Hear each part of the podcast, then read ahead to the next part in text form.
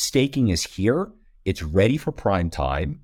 It is a two way door of getting in and out. And we want to grow that overall participation of staking on the. All right, everyone, welcome back to another episode of Empire. Today, we are talking about LSDs. This is not a psychedelics episode. Today, we are talking about liquid staking derivatives. Basically, as Ethereum moves from proof of work to proof of stake, you are able to stake your Ethereum. The downside of that is that that ETH is now locked up. It is a kind of dead asset. So what has been created is are these things called liquid staking derivatives, which um, allows you to have liquidity on that staked ETH. So a couple of the major players in this space are Coinbase with their CBETH product, uh, Rocket Pool, um, Lido, which we'll be talking about. And this episode kind of is going to focus on two different things like liquid staking and then just the staking market in general. And we're really lucky to be joined by Darren, who is the GM of Rocket Pool's core team, and then uh, John, who is the product lead, uh, one of the product leads at Coinbase. He helped lead the launch of CVE and now leads all staking at Coinbase. So, Darren, uh, John, welcome, welcome to Empire, guys. Thank you very much for having me. Awesome. Thanks for having us.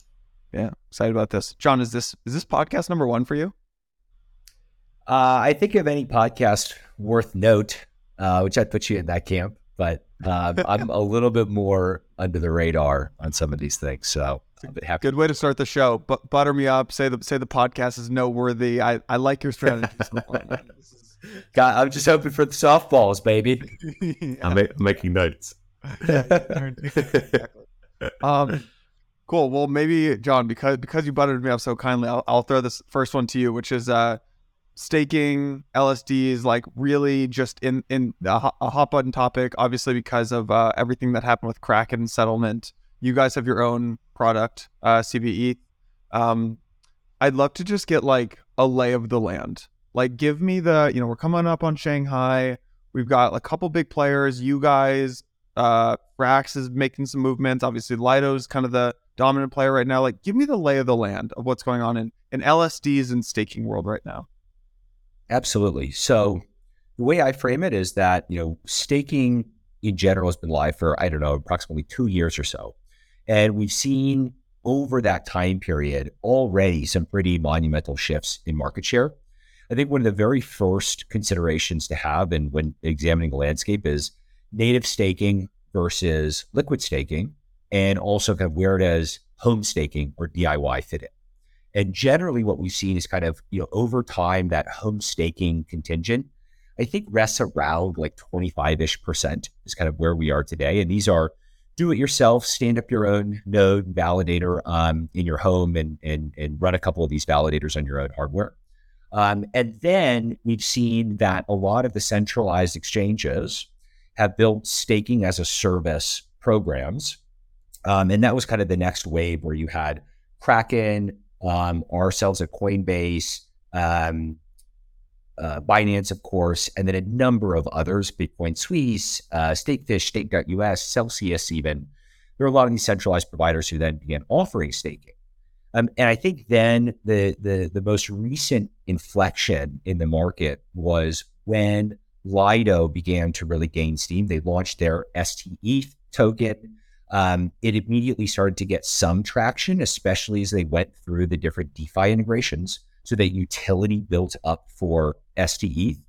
And then what we saw when we looked at this, uh, the market share over time, is the inflection of Lido's dominance really happened after their Aave integration. And that's what kicked off a lot of additional usage of LSDs in DeFi for many different strategies and, and um, approaches. But that was when we, I think, really saw Lido rocket to the top as the number one provider of staking through the format of ST. Hmm. Darren, how do you do? What are, what, what are we missing here in terms of like lay of the land, end of February, what's going on in the staking and LSD space that like from someone who lives in it 24 7? Yeah, so Lido definitely um, kind of took the lead in terms of they, they did it did it very very well in in the sense that they they created a lot of liquidity, um, which then uh, kind of gave them that utility um, uh, for ST for ST. Uh, again, yeah, uh, as John said, the, the Aave um, thing was was very very um, good for them. Um, a lot of other uh, kind of players came into the market a little bit later. Um, so obviously we came in around kind of November of, of uh, 21, um, uh, kind of onto mainnet and started building up some steam. Um, and then John could talk about um, you know, uh, CBE um, as well. Um, so and then there's a lot of other kind of players like StakeWise and, and a few other people as well who are, are kind of um, you know, developing these protocols and uh, gaining, I guess, mind share at, at, the very least, if not if not kind of market share as well.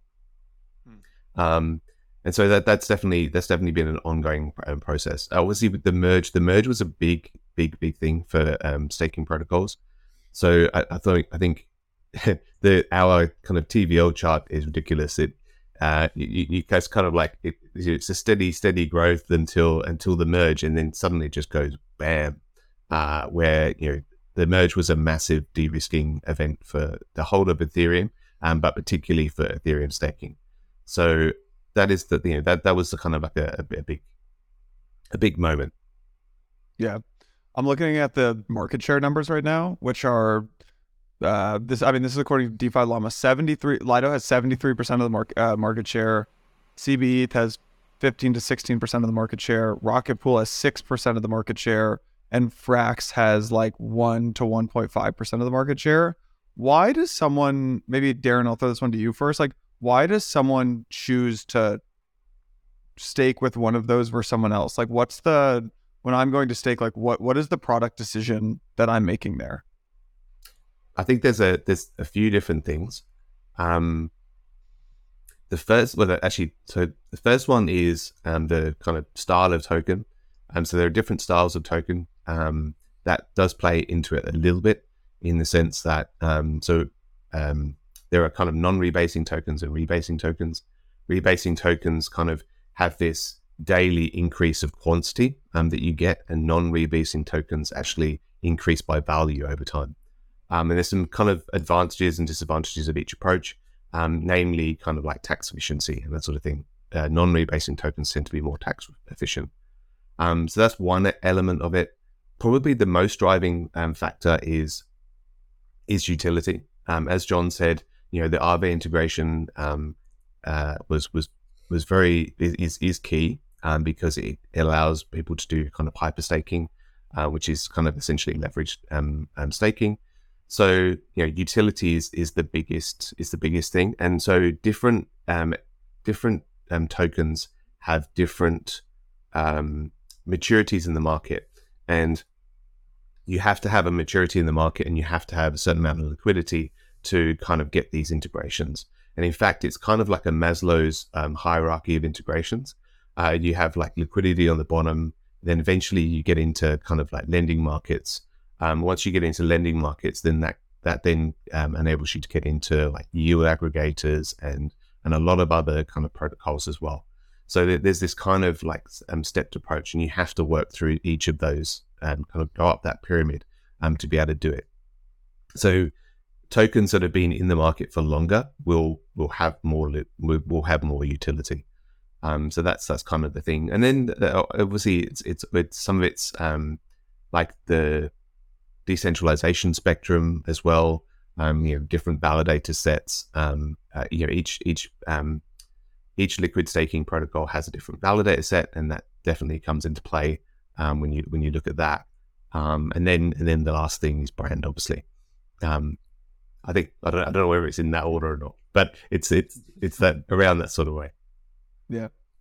To tag on to that, um, I think a lot of those points that Darren made are, are great points, and particularly like a big plus one to his points around utility and the hierarchy of needs or the step, like the, the, the order of operations you need to follow in order to build that utility. Um, we've experienced the same with CBE, and we've gone through those processes. So very, very much agree. Um, I would also add that, like, if we take ourselves kind of one layer up and maybe zoom out even a bigger to a bigger extent, I think the market shares, um, you know, that, that, you provided there, Jason, are all around you know, liquid staking derivatives or um, liquid staking tokens, as we like to call them here at Coinbase, uh, more than anything else. And if you actually look at kind of the overall market share landscape, um, the differences aren't quite as wide, right? So you have like from my view, like Lido has about 29% of market share, Coinbase 15, Kraken seven and a half, Binance about six, Rocket Pool around two and a half ish percent um, when you look on those total bases. So I would almost also say that like when a customer is thinking John, what's about what's that from? Like, why are my numbers so different than your numbers? What's the what's the metric? What's the right metric that I should be looking at? Because I think I'm looking at the wrong stuff. Then yeah, well, you what the the market share you might have given is on just the LSDs, whereas I look at the total underlying stake ETH across both native and liquid stake. ah, so that doesn't include like Kraken staking arm or whatever. That it, That's I right. see. Okay, That's right. And and Binance's too, right? I mean, they where do where do you find that data? Where where can I pull that up? I love on the hildobby dashboard on Dune. Um, Oh, nice. I can send you. Is there a link? I can add it in the Oh, chat. I can find it. That's fine. Yeah. yeah. Um, yes, that's that's one of the ones that we've used, and then looking at the total stake overall in the network, and then kind of comparing each of these providers uh, against that number. Um, so yeah, to, to to get back to the point, right, is like that. If you look kind of first on that kind of outer lens, you you do kind of have a chance to sit back and say, okay, well, if we put ourselves in the perspective of the customers and in the customer shoes, there really is kind of a um, spectrum of sophistication and knowledge when it comes to staking. You've got very normy novice stakers who might be in a centralized exchange product already, seeing, hey, there's this opportunity to earn APYs on these assets that I'm buying and holding. That sounds like a great use of my proceeds during a bear market while I'm just holding and accumulating. And then you probably, as you go up the sophistication spectrum, you're going to land at the you know advanced traders up to the Web three hedge funds and VC funds who are actively using these tokens. So if we kind of you know use this framing of the customers, you might also say that how those customers are ch- are choosing their different staking provider does also base on kind of what level of knowledge they're coming in at. The more no- uh, normie and novice users are probably most comfortable with a solution that might or might not have an LSD associated with it to just be able to get in, earn that interest uh, or those rewards, and then continue to you know just sit and hold. But as those users are more sophisticated, those who are kind of like you know accustomed to using self-custody wallets, interacting on chain, um, or up to those crypto hedge funds that are trying to maximize returns, that's where I think LSDs become increasingly important for that top segment of the market. And those uh, uh, user groups are number one looking to you know maximize their total proceeds and profit, which does involve um, some of those strategies that Darren mentioned in using those different DeFi protocols. But another huge one, especially when you're at that institution level, is your security and uh, trust in the safety of the underlying ETH, uh, staked ETH. And so that's another, I think, big component here, which is it's not just utility and how much you can use the token and how much profit you can earn from it, but how comfortable do you feel with the security of the underlying storage model? And some of these, um, you know, mileage may vary between different providers. And I think one of the reasons why there is a lot of faith in Lido is because there's a little bit of that um, Lindy effect that it's been around, it has Right. been tested, and there's confidence in the underlying um, security model. Darren, can can I just so, okay? So I have like a very um, I have like a five year old's take on staking, which I see like a spectrum of staking platforms, and I'm like, uh, centralized staking platforms, Coinbase, Kraken, Binance, uh, f- folks like that. I'm like, okay, those are the centralized folks. Then I'm like, all right, then there's like the middle bucket, and I've got like my Lidos of the world in the middle bucket, and then I'm like, all right, then there's the like very pro decentralization rocket pools of the world. So Mm. that's my like five year old's brain view of staking. I guess Darren, like, one, is that a fair view or not a fair view? And then two, like, why do you think it's obviously you're spending your time at Rocket Pool helping to like further this like decentralized staking mission? Like, why is that a cause worth fighting? Yeah, I, I think that's that's kind of like a, a, a fair assessment of the of the market, um, particularly around the validator set. So obviously, you know, um, we're having you know, from centralized having you know one one provider or um, you know, uh, control over over the validator set to kind of us where we have over two thousand um, individual node operators. So I, I guess yeah, we've spent kind of a long time building uh, our protocol. Uh, Pool's been around for six years. Um, so ever since uh, staking was a, even mentioned for as a thing on Ethereum. We've been around, so um, we, we we have spent a long time kind of building our protocol, and um, and so the reason why we do that is because um, so Ethereum you know aims so Ethereum's health kind of depends on it being decentralized. Um, it and when I say decentralized, decentralization is a is a characteristic, um, but it's not necessarily the outcome. The outcome that you get from decentralization is uh, credible neutrality.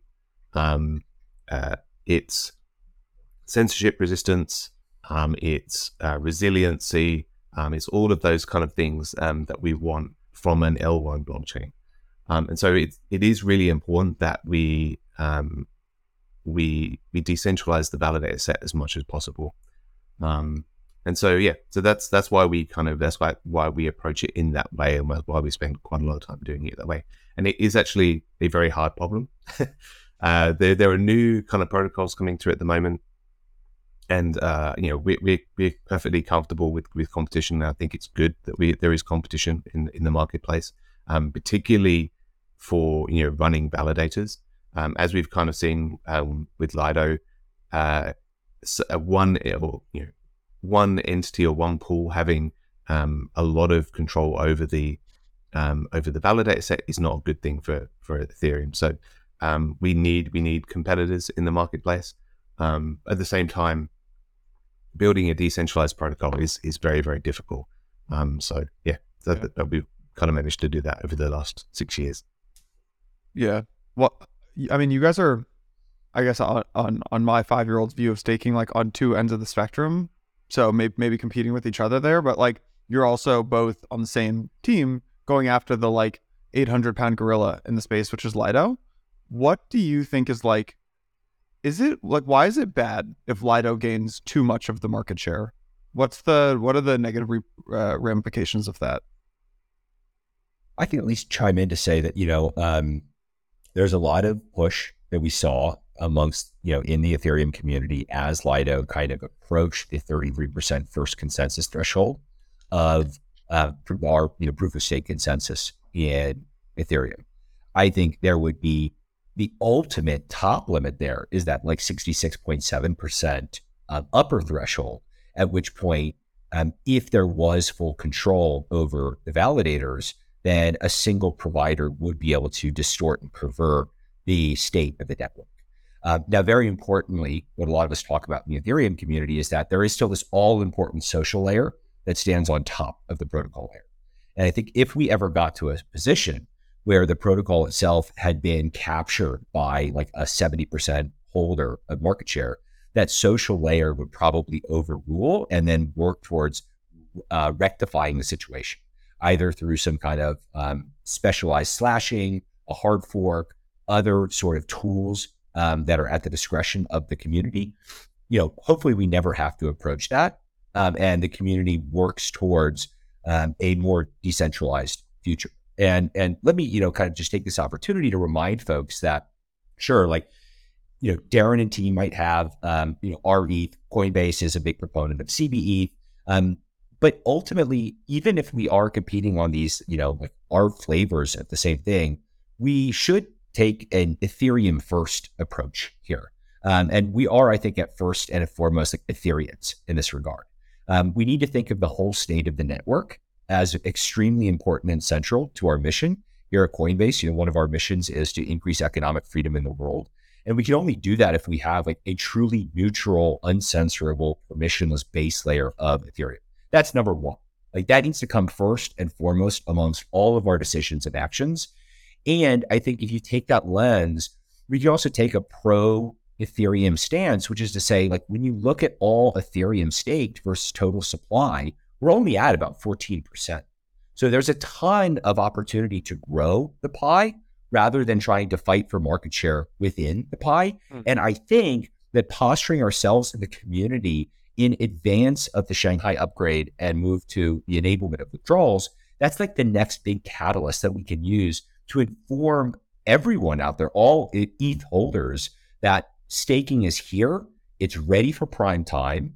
It is a two way door of getting in and out. and we want to grow that overall participation of staking on the network. One, can you guys explain this deal that happened last month, which was um so like I think of you guys as competitors here, but then in last month, uh, Coinbase joined Rocket Pool's ODAO, um, and Coinbase Ventures announced an investment in in uh, Rocket Pool. So like maybe maybe this is a question for Darren here. Can can you explain that? Yeah, yeah. Uh, so I should say I should caveat it with um, they've been proposed to the ODAO. Um, they they they still need to be accepted. Um, uh, but um, uh, yes, so so yeah, this is um, so this is uh, important because so Coinbase, um, as as John said, you know, everyone is you know they're they're kind of an Ethereum first um kind of company. Um, they want to invest in uh, decentralized technology. Um, and so Coinbase Ventures is the is the kind of the VC arm of of Coinbase, and it's actually them who um, who we're kind of dealing with. Um, and so they've actually uh, done like an RPL investment. Um, so it's it's it's essentially you know kind of buying RPL and investing in that. But what they intend to do, they intend to kind of run some um, some mini pools um, to kind of you know increase the capacity of RE. Um, it's not in terms of the network network itself. It's not going to be a significant percentage of that, um, but they um, they are kind of um, going to be running mini pools, so that they are kind of investing in um, and want to be a part of you know decentralized protocols. Uh, Coinbase Ventures are like one member out of I think we have 16 uh, members um, on the ODAO at the moment, um, and so what it what it really does is it kind of um, means that we are you know, together on that kind of endeavor. Um, yeah, so there you go. Nice. I think the uh, only two cents I can add to that is, you know, um, Coinbase's mission, right, as I mentioned before, is to increase economic freedom in the world, and that is a attitude we take across our product portfolio to focus on how do we you know, grow that mission and grow the ecosystem at large first, because we, we, we realize how small the whole ecosystem is relative to its future end state. And we view this kind of on the same paradigm of um, the internet and and this internet of value that we're building. And so we take this view that it is very early. And if you look at kind of our product portfolio at Coinbase from the you know consumer app that the flagship app that everyone knows and and hopefully loves um, to you know the Web three wallet, which is now a feature within that app to allow people to kind of have this um, semi self custodied um, approach that's based on MPC technology that allows you to actually sign transactions and perform Web3 actions within the app, all the way to Coinbase Wallet, which is our truly Web3 product. You see a product portfolio here that matches this intention of wanting us to um, focus on growing the entire ecosystem, not just being a first party centralized institution, but focusing on something that we call internally our, our you know product 3.0 manifesto, which is put in place by Brian and, and Surojit, our um, past chief product officer, to focus on being a Web3 first company. And I think this um, collaboration between Rocket Pool and Coinbase reflects that attitude. We are not a you know a self-focused centralized institution. We want to focus on growing the entire ecosystem and community. Yeah. What one of the one of the ways I also um, look at it is so Coinbase is is one of those kind of so crypto in general, um, Rocket Pool, uh, Ethereum, you know, all of it is on this adoption curve. And um, as we as we go along the adoption, curve, we, are still really in the early adopters uh, sort of phase. Uh, we are breaking into the early majority, um, but you know, to get kind of the the early majority and the, the the kind of the rest of the majority, you need you need people like um, Coinbase as those gateways, um, and so that's why um, you know that's why it's in kind of important because it means that DeFi protocols can actually have the you know the positive impact that we're aiming to have uh, because we can extend our reach um, to to those people. So yeah, that, that's that's how kind of how uh, we see it as well. Mm. All right, let's let's talk uh, let's talk Shanghai. So can one of you guys maybe set us up for this conversation and just explain, give give maybe the 101 on Shanghai, when it's happening, what's happening. Uh, maybe John, I'll pick on you for this one, and then would like to get your guys' view in, ter- in terms of like what's the second order impact and like what's actually going to happen here. Sure. So um, the TLDR is that you know as the Ethereum community, we have over the last couple of years been working towards a transition from proof of work to proof of stake consensus as a mechanism to increase the overall security of the network and bring down energy consumption. The huge milestone that we hit last year was the merge. The merge was the um, on chain deviation towards proof of stake consensus. Um, and we have been working in that paradigm flawlessly, seamlessly. It's been really impressive actually to watch um, that transition happen and to the whole chain to continue to move forward. Now, a sort of fast follow, so to speak, from that upgrade was the ability to do ETH withdrawals or the opportunity to kind of exit your validator and get your principal of your 32 ETH increments back if you so choose, because otherwise it's been locked up. Now, LSDs, liquid staking tokens, have been a kind of um, remedial solution for that lockup period. But ultimately, your underlying ETH right now is locked on chain until we get to the next hard fork upgrade of Ethereum, which we have dubbed Shanghai, also heard Shapella, because there's like the Sepolia and Capella. Like there's like, you know, the execution layer, the consensus layer. But whether you hear um, Shapella or you hear Shanghai, both of those are the ref- referring to the upgrade that should happen seemingly on target by around mid to end of March, at which point on chain you'll be able to um, submit unstaking requests to the protocol. You will be in an exit queue that is governed by the protocol of how much they allow unstaking to happen. And then as we work through that protocol, users will be starting to receive their unstaked vanilla ETH. And we now have, in my mind, sort of completed the um, full scope of what was needed for the transition to proof of stake. Darren, you want to walk us through the impact of this just on the staking market? Yeah. So uh, first of all, it's it's very very exciting. Um, Yeah. It's it's the culmination really of proof of stake. Without without this, we, we don't really have proof of stake. It is, it have- it is actually a, it is actually a remarkable feat of like open source code, and I I I- I really think that like you know people see these like EIP something something something, and they're like, oh, that's great. There's like this other thing like crypto y thing that I don't really get. I I, I really think this like uh even people outside of crypto should be applauding like any technology should Mhm. be applauding at like this massive feat of technology that has been pushed through over a many many many year roadmap which is i think is really cool. I don't know. I the, just- the research the research effort the the development effort i mean there are lots of teams working on this and they they all kind of uh, you know, interoperate and, and, and that sort of thing. So it's it's it is it's a, it's a massive exercise. Um but uh, yeah so withdrawals are withdrawals are really exciting um as john said uh, it's it's very very close um and they're they're come we're kind of finishing off the, the testing um of that now how it kind of affects the affects the market is that I mean to be honest, uh, what it really does is it okay very macro. Um, it kind of further de-risks Ethereum staking. That's the that's the biggest um, thing, the Yeah. biggest takeaway. Um, the merge de-risk the execution risk of actually moving to proof of stake, um, and now um, you know withdrawals actually de-risks it from a a staker's perspective. So there are a lot. There's a lot of people waiting on the sidelines that, um, you know, aren't necessarily crazy enough to lock their money away uh, for a, a non-determinate amount of time. Um, and so, you know, I'm surprised how much there is staked, to be honest.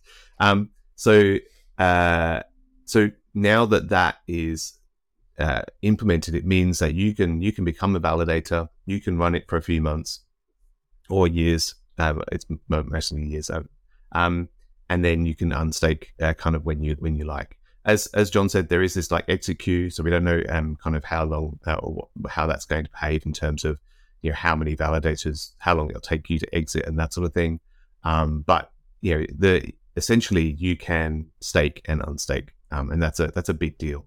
And so there's a lot of there's a lot of people on the sidelines that either did not want to do that um, because of the lockup, or could not for um, particular kind of uh, you know regulatory reasons or or, some, or you know compliance reasons and that sort of thing. So that's that's a that's going to be a big deal.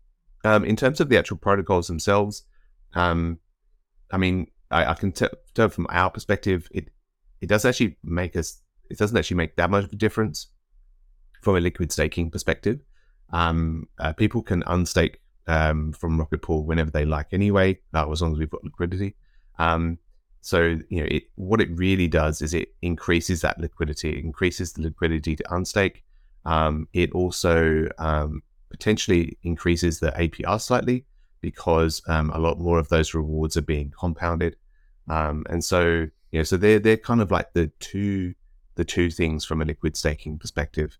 Um, well, sorry, three things. They're you know de-risking, slightly more yield, um, and um, uh, yeah. So yeah.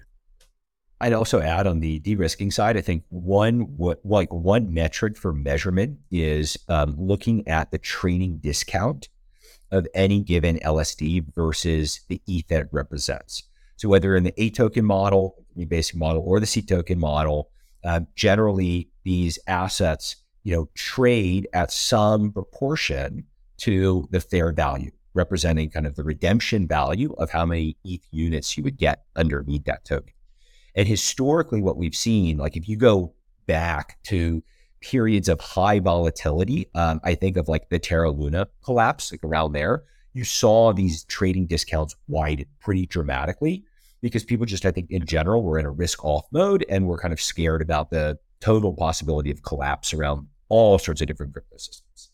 Now, since the merge, you saw those uh, trading discounts go much tighter. Like you would see um, STETH trade kind of under negative 1 on its trading discount. And that kind of also represents that de risking that happened with the merge.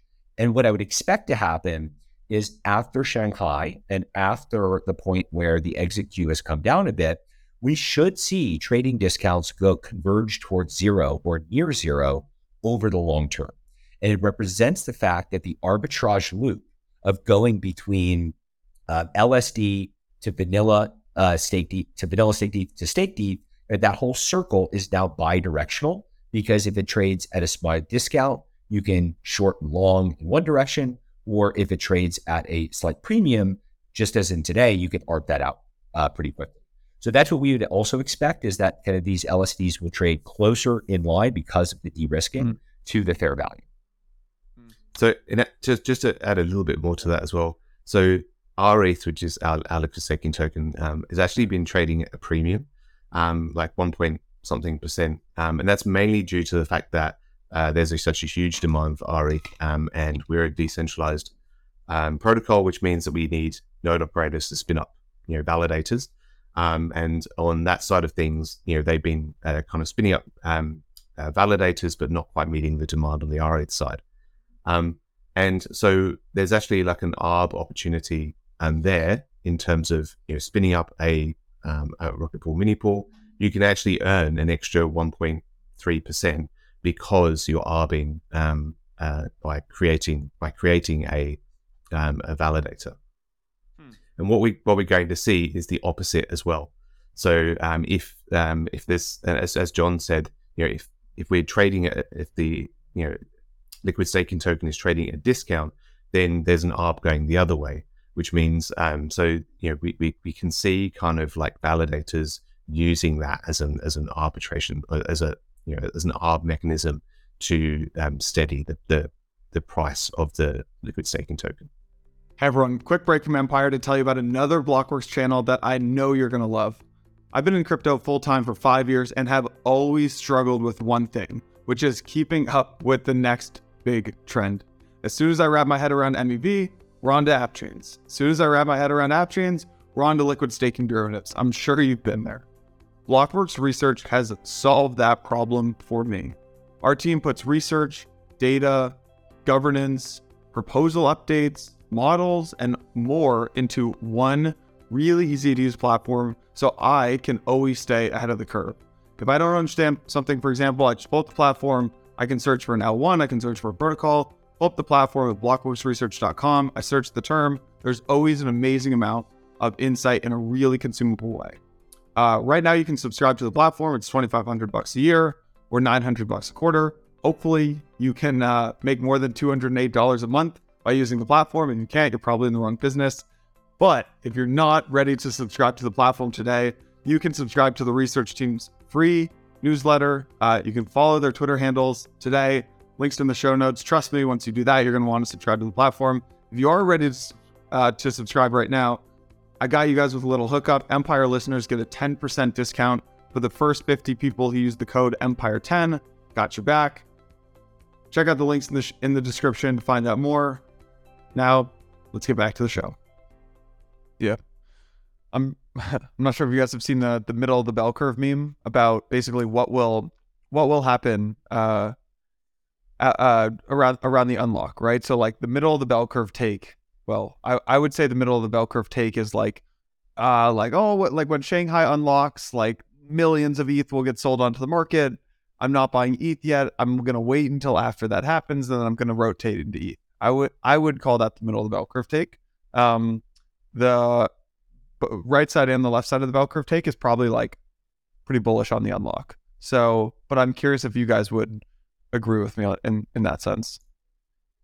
I, I think I agree with you. Um, I I am definitely more in the camp that I think um, like well, speaking of curves, I guess um, my view is generally a J curve of what's going to happen after Shanghai.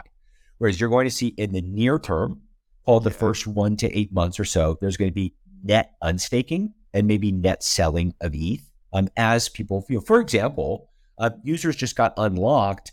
Um, about 6% of their validator was accumulated rewards. So that now has a tax impact, right? And so, at least to some extent, you're going to see some people unstaking, maybe even just the rewards in order to sell on the market. So, I would expect that to happen in the short term.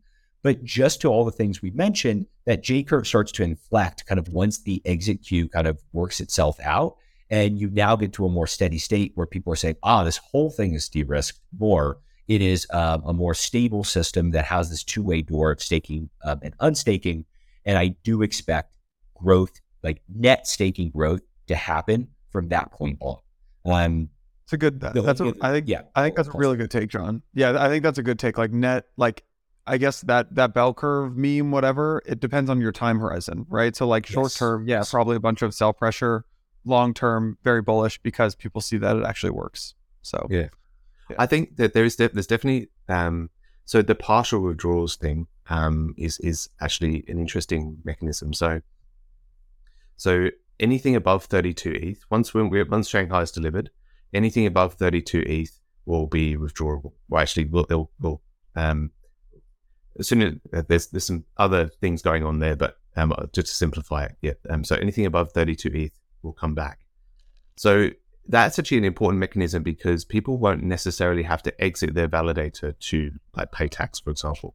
Um, and we are in the bear market as well, so that makes a, a little bit of a, kind of a difference. But um, uh, so you know, if we if that partial withdrawal comes back, the, as I said, as John said, there might be this initial I'm selling I'm selling for tax. Um, but ultimately, I'm kind of seeing people use that and wanting to um, compound their rewards. And so, uh, what I'm actually expecting is that uh, a lot of that will get restaked, um, either via you know um, spinning up more validators, um, or um, by using a liquid staking token. So I, sus- yeah. I suspect there's there's going to be a lot of that as well. Um, but yeah, there may well be a little bit of short term when with self attack. Yeah. And Jason, I would say that I think that um, the bigger phenomenon is going to be market share reshuffling than it is going to be like net unstaking or or you know net staking. Um, I think we'll see more changes in market share. Um, and this is like, you know, uh, definitely a hot topic that I'm talking about with my teams. Um, but I think just general principles that are guiding my thoughts here are that number one, uh, LSDs are going to be just as important in a post Shanghai world as they are now. Uh, maybe just as is a, a, fluffy term, but very important, still very important. And the reason why is because there's always going to be an exit queue when you want to unstake. There's at least the, um, or there's always going to be a queue. There's always going to be the exit period, which is a minimum wait time of like the 30 second epoch, something like 27 hours, I think, um, that you're going to need to wait whenever you unstake. So some people who have immediate liquidity demands are always going to prefer to have an LSD where they can get in and out of staking immediately at their discretion. Second reason why LSDs are going to be still extremely important post Shanghai is because it unlocks a lot of capital efficiency. You can now use your LSD either for um, on-chain activities like in borrow lend protocols in order to get an additive uh, rewards rate there for for depositing it and and lending it, or another approach um, is that you can even deposit these at centralized institutions and prime brokers for um, that collateral requirement. So if you are taking leverage as a crypto hedge fund, for example, um, you would probably prefer a collateral asset that's actually paying you money and earning you interest as right. you go. Right. So I do expect um, that even post Shanghai, like it certainly makes native staking a lot more attractive because you're now no longer in this forced lockup. Um, but I still think that over the long term, we will see LSDs reign supreme as the premier choice for staking. All right, so I have a I have a couple maybe more quantitative questions on the back of that. Darren, I'll throw this to you, and then John, I'm going to ask you a similar question. Today, uh, I, I, fixed my market share numbers, by the way, John. I got the hildobby Dune dashboard up. We're, we're, we're good to go. So today, Lido has a, according to this dashboard, 29% market share. What is Lido's market share if we're doing this podcast? So let's call it same time next year.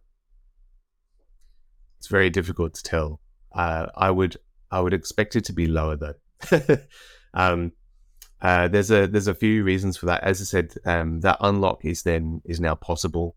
Um, there are a lot of people who are, particularly from a risk perspective, are uh, looking at diversifying um, across different uh, liquid staking protocols. Um, and I mean, there's there's different versions of risk, um, but obviously there's this kind of smart contract risk, or there's or there's the risk that you know Lido plays, which is having too much um, too much stake and that sort of thing. Um, so there's de- there's definitely a lot of that kind of uh, management of risk. Um, so there will be a reshuffling because of that. Uh, there will be a reshuffling because you know prefer different black brands or, or that sort of thing, um, or different different um, APRs. Um, so there's there's definitely that. Uh, so I, I, would imagine that their their percentage will be lower. Um, one thing which is which is a Rocketpool specific thing is that we've got like a big Atlas release, which will actually kind of at minimum three x our capacity um, for um, as well. So one of the things that has been kind of slowing us down is the fact that we are a decentralized protocol and we have to scale in a particular way. Um, and with our Atlas release, um, that uh, situation improves quite a lot. So um, obviously yeah. that's a very biased, very biased thing. Um, but we, we expect to have more market share um, post Shanghai as well. So we think Lido's market share is going down and Rocket Pools is going up. You've implied that. I didn't think you were gonna. I didn't think you were gonna say that. I'm not gonna. I'm, I'm not saying that. You're saying that. um, I guess, John, maybe let me try to make this more of a. And if I ask you the same question, I think I'll get a similar answer. Lido's going down and, CBETH, their Coinbase is going up. What is um like like obviously you think that. What is something that like could get in the way of that, or like what's something that either you guys could fail at, or like that Lido could do well at that would maybe like invalidate that that idea? Well, here is I mean one thing that's been top of mind to me which is that when I look at the you know LSD market, um, one analogy that I like, you know, I spend a lot of time, too much time, you know, researching all sorts of different industries and understanding the history of those industries. But one of the, I think the the uh, markers here that's a pretty good analogy is the ETF market. Um, and the way I think about this is that LSDs generally are representing a staked ETH position at whatever you know, provider you are trusting. And of course, the security of that underlying ETH is incredibly important in choosing that supplier. But then when it becomes deciding you know, between one supplier versus another, you can kind of then lean on that ETF analogy to say that when you look at the ETF markets, there is often a winner takes most ETF or strategy. And the reason why is, you know, my my background and my first job out of school was, you know, on Wall Street. Then I was at a hedge fund for a while.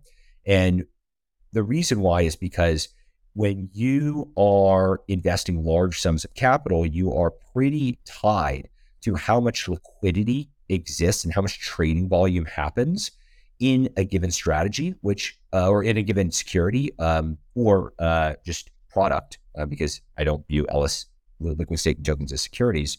Uh, but if you just view in any product, the um, overall demand is generally kind of this flywheel and, and a bit of a network effect between having more trading volume so that there's more liquidity for a big institution to get in and out. That then drives AUM into the ETF, which then allows more natural buyers and sellers, which then turns that flywheel right. of liquidity, liquidity to get liquidity. Yeah, exactly. Exactly.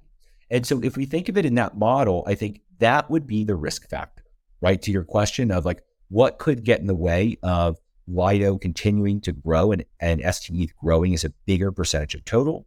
It is probably that. That is probably my concern of something that could derail it. And what I hope to happen is that we see the community and that social layer continue to push on upper thresholds for how much market share we want a single staking provider to have so that mm. that ultimately we drive long-term network security as our top priority as mm. Ethereans.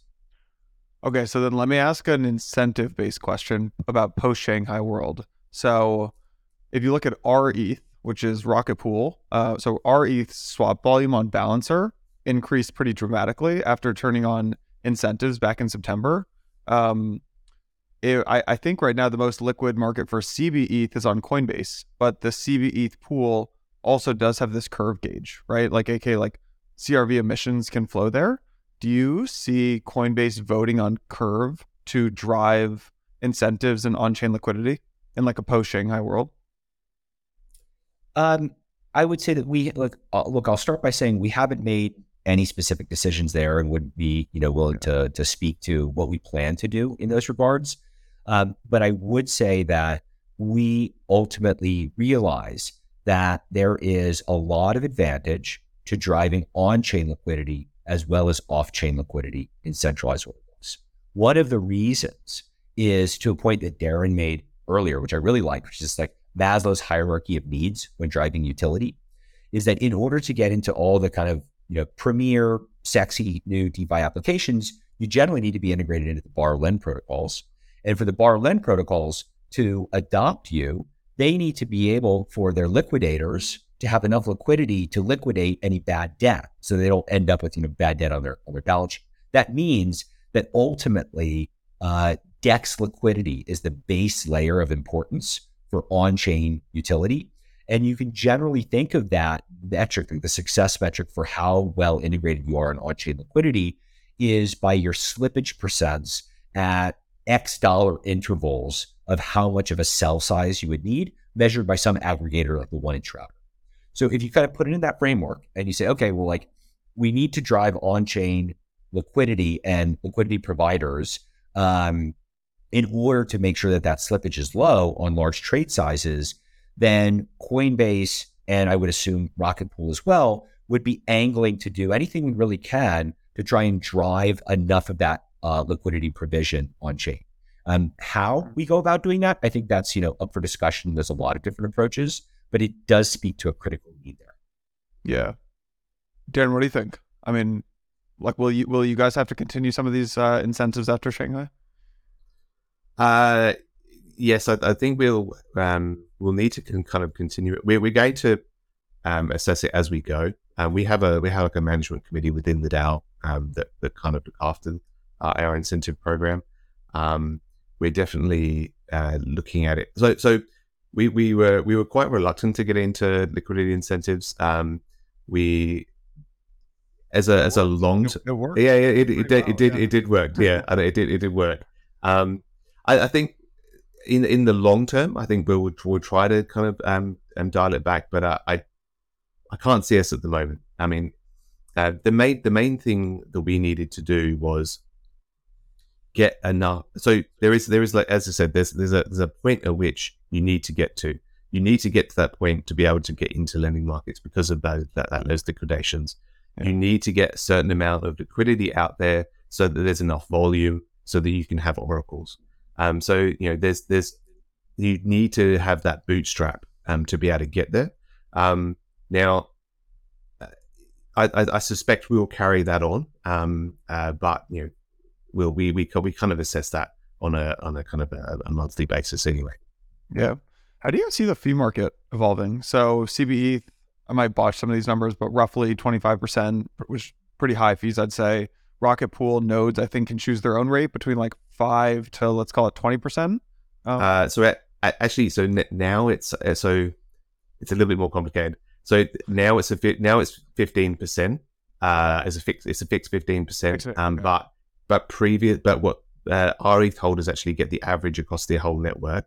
Um, and um, we did have a floating commission rate um, kind of at the beginning. So so some some uh, node operators are like twenty percent, some are like five percent, and everyone in between.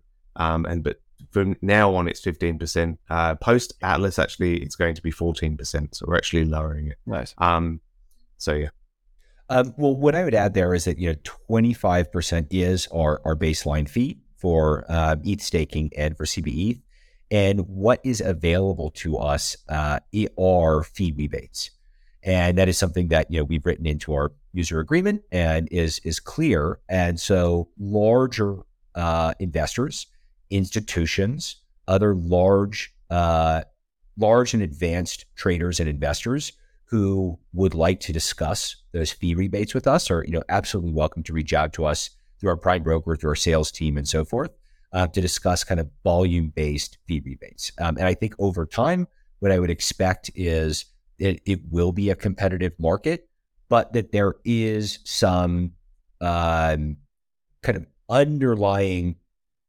floor which is an institutional large investors comfort with the underlying security model of the state deed. And I think that is one thing where us at Coinbase, we take a lot of pride in being the most trusted provider in the market among centralized exchanges, all the way to, you know, for all of our products. The most trusted Gotcha. and easiest to use become top priorities for us. And so building the really simple user experiences for retail and also keeping the assets incredibly secure underlying it are what we kind of always will use to baseline the value that we're providing to customers. Yeah. John, you mentioned this word like Ethereans a couple times, and like I think everyone on this call is like very like pro EVM, pro ETH world. Even Coinbase as a company, I would say, is like a very like ETH heavy company. Um, uh, Lido announced that they're going cross chain, so I think they're like launching with on Cosmos, maybe Neutron. I think it was. I, I got to revisit that, but I'm I'm curious to get both your guys' takes on like going like cro- like cross ch- going to other chains, staking on other chains. Like, what's the strategy there? I sure I can I can start by saying like yep Lido you know has for a while um, had different state like ST tokens for different chains. Um, they have their stSOL I believe. Um, they have they did have um, ones on Terra and Luna. Uh, rest in peace over there. And um, you know I think there's they'll probably be adding more protocols as well. Uh, at Coinbase we have uh, staking programs for more than just ETH. And we are looking over time to add more staking programs and any ones that we feel like we can um, dutifully add for our customers in a safe and secure way. We will be adding those over time. And to maybe more specifically answer your question around the potential for LSDs for other networks, I think that is also a possibility, something that we are uh, exploring and considering. And it definitely comes down to, I think, a function of how valuable is that instant liquidity for that other uh, native blockchain token. With ETH, of course, that was kind of the no-brainer because it was all locked up until Shanghai. So it was you know a no-brainer to focus here on the ETH side. But when looking at other tokens, you do need to account what is the unstaking illiquidity period look like on that chain? What is the total DeFi adoption look like on that chain to speak to that utility argument of how much use can you get on that chain? And then I think third, there's also a little bit of a lens where you need to take a longer term view on the success and adoption of that protocol. If you take that view on, like, if you think if you're working with a network where you see developers in Exodus not actually building, not a lot of new innovations, I'd say that probably leads less confidence in wanting to really invest in that protocol. Uh, but I, just to be very clear, you know, while I maybe individually love Ethereum and I was, you know, kind of born and bred on Ethereum as kind of the very first place I really sunk in, um, I do take a multi-chain view of the future. I think there are a lot of other chains out there that are valid, working on unique and different architectures. And I think there's probably in that design space uh, different protocol architectures, different consensus mechanisms, probably other chains that will be best suited for certain applications over the long term. So I'm by no means a um, a, a single-minded person on this. Um, I've got an open mind and do think that you know, there's a lot of other protocols that do have merit, and there's probably opportunity to build staking and LSDs there. I was very uh, PR friendly. PR PR friendly. What about you, John? I, I, well, the PR people who are listening are going to then thank me. I'm yeah, sure. yeah, yeah. They're going to be happy with you there. Uh, Darren, what do you think about this? uh, yeah, our approach is is a bit different um, in the sense that um, so we, we in the future we're, we're not going to say no, we won't go to any other chains. Um, obviously, we'll we'll kind of adapt as the you know as the future unfolds. Um, but for us, we have kind of a philosophy of do one thing and do it really, really well. We in Ethereum, Ethereum is the biggest market, um, kind of by far. So uh, it's worth spending our time in that market and getting it right. Um, and so you know, we we've got enough work uh, working on Rocket Pool in Ethereum to last us decades. So, uh, so, not so you know, yeah, not years. No, no, no, no, decades.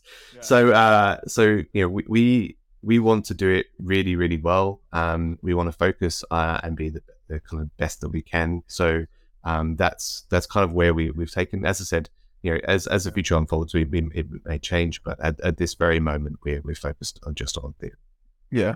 Um. Uh. Future, I want to talk like some like future of the market stuff as we think about wrapping this up. Like fu- future of the market for staking. Um. At large, one question that I had here is like, will LSDs subsume staking, or will like how? What's the relationship between staking and LSDs, and specifically like the size of the LSD market relative to staking? Maybe John, if you want to take that one first. Sure. I think over the very long term, I would expect um, if you break out kind of liquid staking um, or LSDs in the ETH that underlies it versus native staking, of which a subset are those DIY home stakers. Um, my hunch is that over the long term, LSDs will subsume and take the majority share of total staked ETH on the network. And my reason for believing that does come down to a couple of the points we mentioned before. Uh, number one, being the utility factor of it, uh, being able to use it both as depository collateral that earns you interest or to be able to lend it out, borrow lend protocols, earn additive interest and so forth. Basically, just being able to use that capital rather than just having it locked up in your own uh, own validator. I think the other piece of that is the fact that um, users will demand liquidity, and even like in even in a world very far away from Shanghai, once we have ETH withdrawals, there's still that 27 hour wait time and any exit queue that uh, still exists on exiting Ethereum staking. So that involves some lockup and some illiquidity that I think some users, especially the larger, bigger institutional investors, are going to prefer that liquid solution. Um, so I think for you know probably those two major reasons, I think over the long term, um, LSDs will be the preferred method for staking on Ethereum. So, so I agree, but I, I would kind of temper it slightly. So there, there are a couple of things. So I agree that um, liquid staking will probably be the um, uh, will be the majority versus uh, native staking, but I also so at Rocket Pool obviously we are trying to lower that barrier of entry for na- native staking as well. Um, so not just for liquid staking. The liquid staking you don't need to any to run a node at all, but on the on the running a node side, we're trying to make it easier and easier, um, and lowering that collateral level so that you um, so more and more people can do it. So we get more and more home stakers Um, so, uh, and, and on that side of things, you have on the, obviously on the liquid staking side, as John said, you've got this liquidity, you've got this uh, utility, um, and you don't have to run a node, so it's it's super convenient. Um, but on the node operator side, you have you earn more. The yield is is is is um, a particularly um, uh, that's a particularly in Rocket Pool where you, you get a commission on the the ETH you're staking on behalf of the pool. You you earn more um, from that, and um, and so I, I do see kind of institutions and home stakers alike looking at that and going, I want to do that, um, even though it's slightly harder. Although we're kind of, as I said, lowering that barrier of entry from a technical perspective um, and from a collateral perspective, so that more and more people can actually do that. And to be honest, that's a good situation. It means that we are, you know, further decentralizing Ethereum.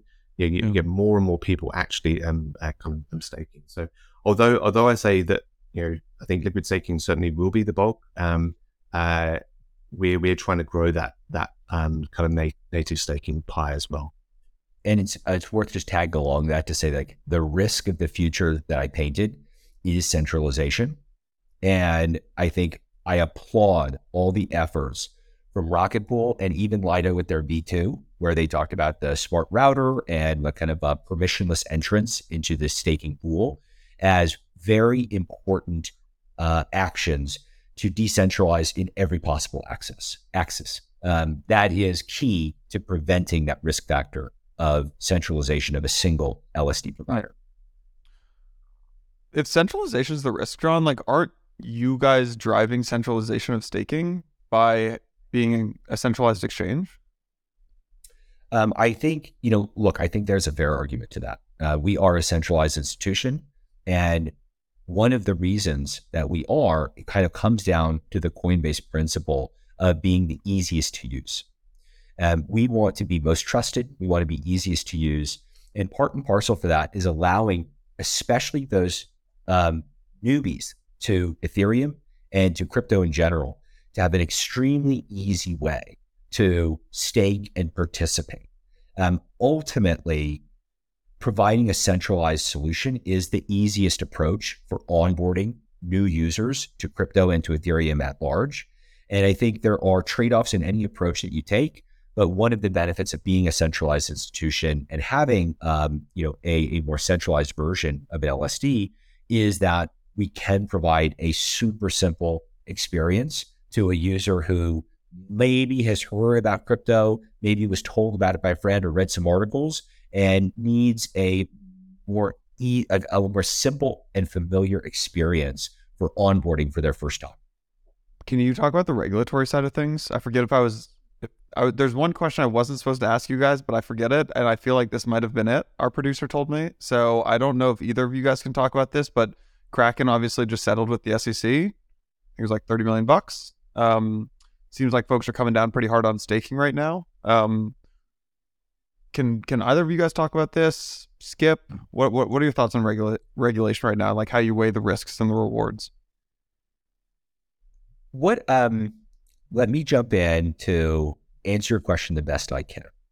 and the, the, the way I can, I feel like she, I feel like she's gonna get mad at me here. um, well, hopefully she'll view me as as as coached well here. And and here's the answer that I give, which is that we are different than what Kraken was doing. And um, I think great resources here are what Brian has said on Twitter, what Paul Grewal, our chief legal officer, has said on Twitter and in the blog post. And some of the key points to mention here are that we have, first and foremost, as Coinbase, always disclosed to our staking customers of what happens with the assets. And we've always mentioned this in the user agreement. Um, we, at all times, maintain a one to one relationship uh, between any assets that you give us and what we have title over. So, you know, we are we hold your assets one to one. That is a, a key principle. And then, lastly, and very importantly, when a user tells us that they want a stake, we go and we put that stake on chain. We actually do what the user has told us to do. And so these are some key components that make you know our staking program different and very what I would consider by the book um, to more closely and and and rep, more closely replicate what the native on-chain experience feels like. um, all in a process to ensure and to make very clear that we do not believe that ETH staking is a security, and we do not believe that the way that we are providing staking to those customers is a security either. The Darren, are you allowed to give a less kosher answer? I can't. I'm not gonna. I'm not gonna comment on the actual kind of uh, regulations, but I, will kind of reiterate some of the, the stuff that John was saying. Uh, so the staking that we provide is transactional. Uh, it is uh, a, a, transaction between uh, a liquid staker and a node operator. The node operator is providing a service to the uh, to the liquid staker. Um, every every um, dollar, every ETH uh, that goes into the system is being staked. Uh, they're, they're, we don't do any kind of management of that of those funds. Uh, it is all just um, being staked uh, in, yeah. the protocol. So, uh, yeah, like all I can all, all, we can really say is is the nature of our business. Uh, and and kind of uh, let, let, let that unfold. I, I actually think one of the worst things for the regulatory side of staking was two things: was one, calling it interest, and two, calling it a freaking derivative. I'm like, why? Why did we yeah. use the word derivative here? like, use any. I was very reluctant. no, all a, a, derivative. Come on, come on. Yeah. Uh, let's let's. Yeah. We like yeah. the term liquid staking tokens uh, I, because we've John, I noticed liquid staking tokens, and I noticed you use re- rewards instead of interest. So uh, there's uh, I'm but that's smart. Yeah. Like I, I actually don't think the SEC really understands what I think if they really understood what staking is, it's a totally fine thing to do. It's it's just like securing a network, right? It's yeah. a, there's it, it it's like a, the, such a great act to do. The the other the other thing, but particularly with kind of like DeFi protocols, is that everything is transparent. Like, uh, you know, you can every every dollar, every ETH that we stake every everything is on chain. And in fact, you know, we have, we have a whole ecosystem of community projects that uh, that um, use that transparency uh, and show people, you know, where where the money is and what's what's what's happening with it. So um, and to kind of hold us to account that we are actually staking everything and, and that sort of thing. So um, yeah, so it's a very it's a very different it's a very different thing. But yeah, you know, I'm not I'm not a regulator it might be, you know, it's helpful also to just ground us that like proof of stake is a consensus mechanism that replaces proof of work. And these are really the two major production, um, widely adopted consensus mechanisms used in crypto. And proof of stake is superior. Like it is far less energy intensive. And that is something that many people, including uh, politicians, have raised as a concern for the long term viability of crypto. Um, and so a system where we have proof of stake is a better system than one without it. And I think we should also, you know, just really think critically about that, and our regulators should as well, that provided you believe that crypto provides value to the world, and duh, it absolutely does. It is a permissionless system that is allows anyone around the world to participate and interact in a peer-to-peer method and exchange value. It is incredibly valuable. As long as you provide that, then you need some computer science tactic for securing the state and uh, and write access to the uh, data model of the chain. And proof of stake is a better consensus mechanism for governing that data than proof of work for, for both the security and the amount of security it provides and the less uh, amount of energy intensity that it requires. Yeah, yeah. All right, I think I think the last the last question I had here, guys, is um around like uh LS like uh, liquid staking moving to L2s. So if you actually just look at a lot of the on-chain activity in crypto, it's starting to move to some of these L2s, and you you would have to assume that LSDs would also uh, like liquid stake would also move to L2s. I'm I'm curious, is, is this the way that you see things going as well? Um, I can jump in to just say that I think the future of Ethereum is going to be, or the future of usability on Ethereum is going to be built on top of L2s. And I love a saying that the bankless guys have, which is that like um, the future of L1 is for robots, meaning that it's more of like the settlement layer for all of the layer twos that exist. And I think that's a good framework as a reminder that, um, look, even now, like in this bear market, we are past like the ultrasound barrier, as it's called. Like we're in a net deflationary paradigm right now, just based on on-chain usage, and that remember is you know a function of what the fees are to actually transact on chain. If we're at these fee levels, you know, in this status of a bear market, when we can get to the next bull market, fees are going to skyrocket just like they have in the last two bull markets I've participated in. And when that happens, um, the number of use cases that can feasibly exist on layer one um, drop down pretty substantially because of the transaction costs that exist there. So you have to imagine that, especially as we enter the next bull market, the new user experiences and dApps of the subsequent bull market are largely going to be built on the L2s. And it just makes sense that you're going to want to have LSDs that represent your staked ETH on L1 to be usable in those application experiences that will increasingly exist and be built on layer twos. So I do view it as pretty, pretty darn important. Darren, I would assume you agree there. yeah. Uh, so yeah, the, uh, the L2 future is looking very, very bright. Um, we're already seeing um, obviously massive TVLs into L2s, uh, reduction in costs. So there's so you know all of that is working. Um, in terms of uh, liquid staking tokens, uh, it, if you hold a liquid staking token, you are staking. It doesn't matter whether you hold it on L1 or you hold it on L2. If you acquire it on L1 or if you acquire it on L2, it doesn't matter um, you are still staking, you are still earning um, that kind of those rewards.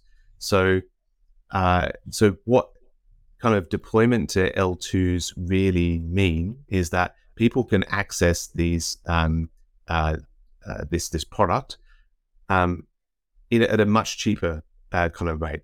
You know, so so you can you can actually get involved. Um, it's it's much cheaper um, uh, to use it on, and then you can use the there's, there'll be these burgeoning L2 ecosystems. Each L2 will have their own uh, kind of you know style, have their own um, like lending platforms, products, um, or you know non-financial stuff as well.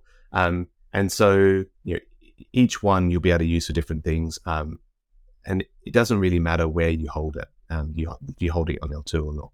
Um, so that's that's how we kind of see it. We see it as actually we see L2s as a as a from deploying our liquid staking token to L2 is actually a UX thing um, and, and an access thing. You know, we want we want um, people to have ex- you know, accessibility to these things, and having them on L2 doesn't necessarily give you that. Um, having on an L2 does. Um, we, we actually kind of won an OP grant um, to incentivize liquidity on um, Optimism, um, and that's kind of been helping right. as well to kind of drive that. Guys, great, great conversation. Really, really interesting, or just to get your guys' thoughts around the future of staking, liquid staking, market share, Shanghai. Anything else? Final points here? Maybe a final point is just um, future of staking is bright. Uh, you know, don't let the FUD, don't let regulation by enforcement um, scare you out of what I believe is going to be one of the most important verbs of the future of Ethereum. Of course, you know, we've in a world of buy sell trade, of store send, uh, receive, and you know increasingly in the last and prior bull market more on chain usage. And I do believe that staking is here to stay, and it's going to be a critically important third uh, of the future of Ethereum. Actually, it's also kind of like a, a primitive. You know, um, we'll see kind of liquid staking tokens being used in some very interesting and innovative ways and that's so innovation is actually something that's going to come out of this as well. Um, and you know, we're already seeing some protocols kind of use um, liquid staking tokens in in cool ways, and we should see more and more of that in the future. Hmm. We interviewed Jesse, uh, Jesse, the head of ecosystem or head of protocol at Coinbase last week on the podcast, and I think he said it well, which is it's a bear market for prices and it's a bull market for on-chain activity. So I think he said it well, and Darren and John. Just yeah, appreciate pre- appreciate your guys' insight insights, and also just appreciate what you guys do for the space, moving the uh, the staking world forward. So thank you. Let's build. Let's build. Let's build. Thanks, guys.